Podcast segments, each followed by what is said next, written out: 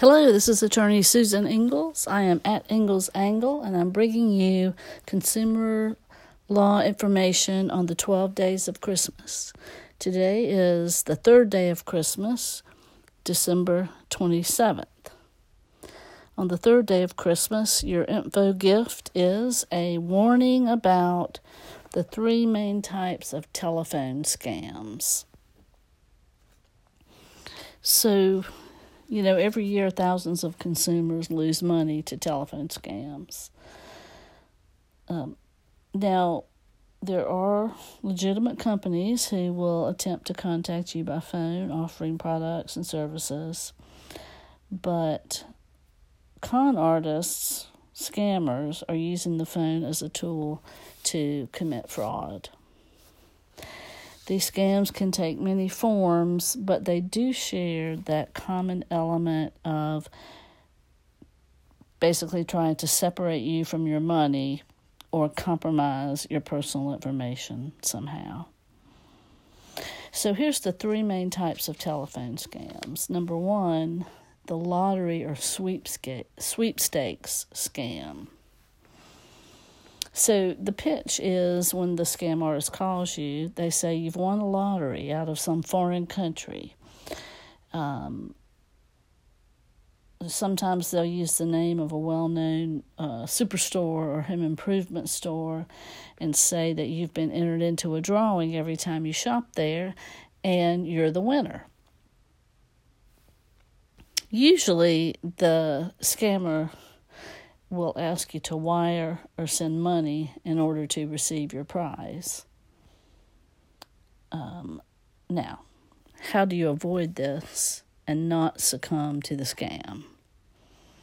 Well, first of all, never send money to claim a prize, especially through a wire transfer. You know, wiring money uh, somewhere is just like sending cash.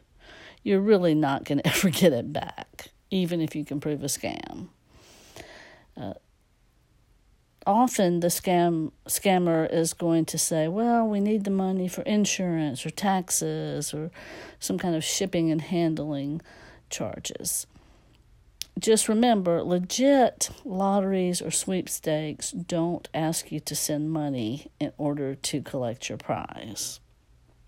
Okay, the second uh, typical telephone scam is like a debt collection scam. So they'll call, they'll act like a debt collector, tell you an amount of money that you supposedly owe.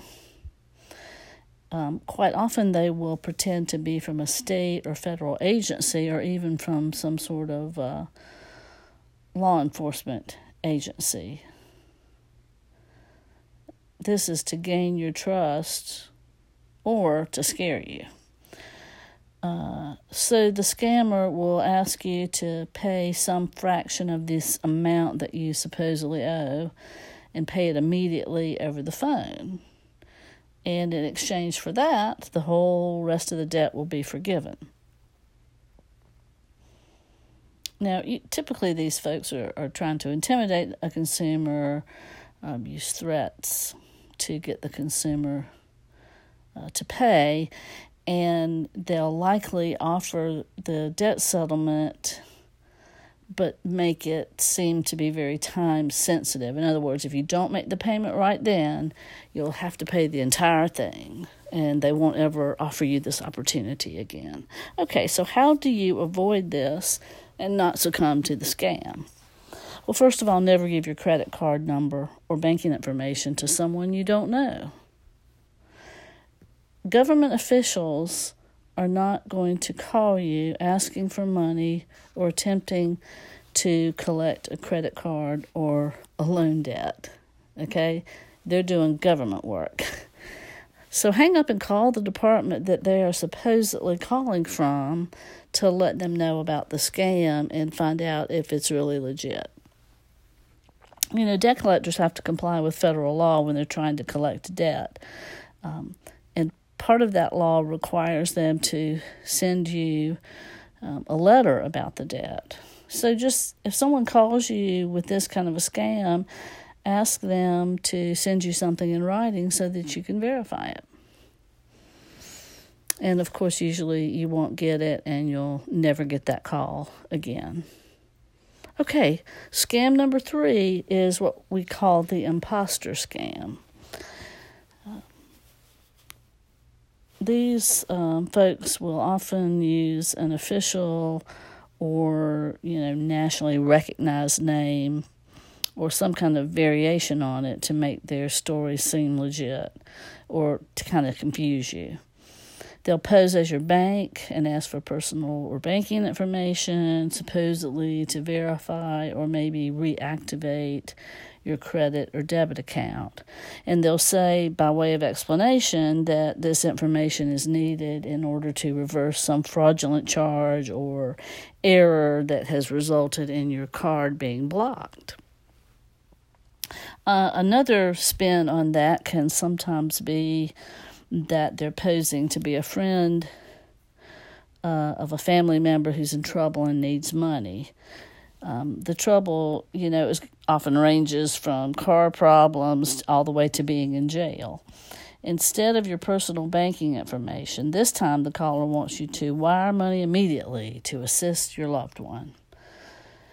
Okay, so how to avoid this and not succumb to the scam? Well, of course, again, don't give your personal information or otherwise verify your bank or credit card information over the phone. Banks and credit unions don't call you asking for this information.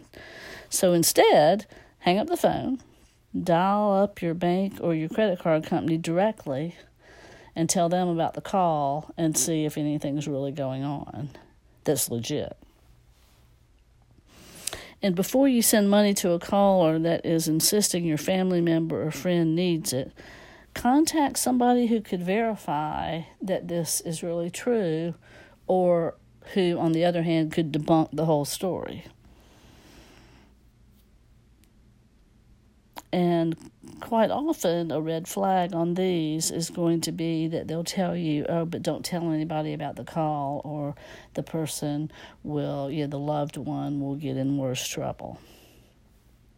So, those are your three typical telephone scams and how to avoid them for your info gift on the third day of Christmas. Keep in mind the South Carolina Department of Consumer Affairs has this and more information about scams for you on their website at www.consumer.sc.gov. And stay tuned for the fourth day of Christmas tomorrow, December 28th. Thanks for tuning in.